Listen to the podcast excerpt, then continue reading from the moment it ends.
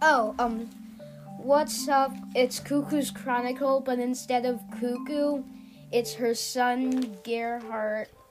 So today, the story I'll be reading you is Spider Prayer. My mom was driving with two munchkins, which are me and my sister Mikkel, and they we both shrieked. We both yelled, "Mommy, there's a spider in the car!" Where is it? she asked. It's on the floor, we both said. Legs up in car seats by now. Guys, I can't turn around and look for it because I'm driving. Mommy, Mommy, we're scared, exclaimed my munchkins, my mom's munchkins.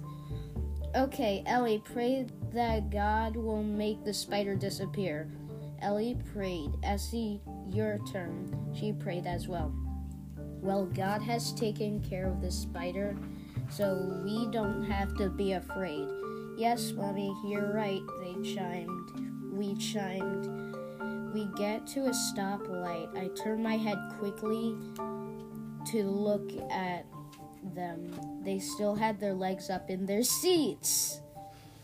Guys, we prayed so you can put your legs down. God took care of the spider. This whole thing got me thinking.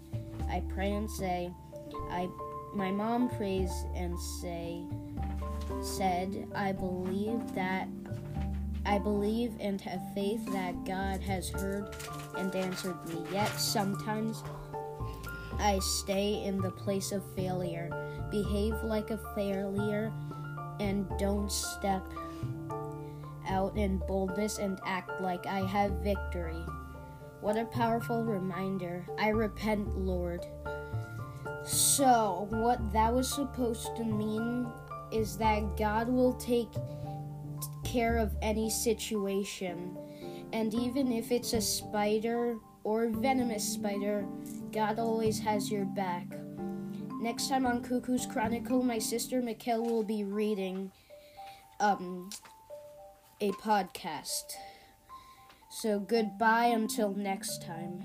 This is Cuckoo's Chronicle. Peace out.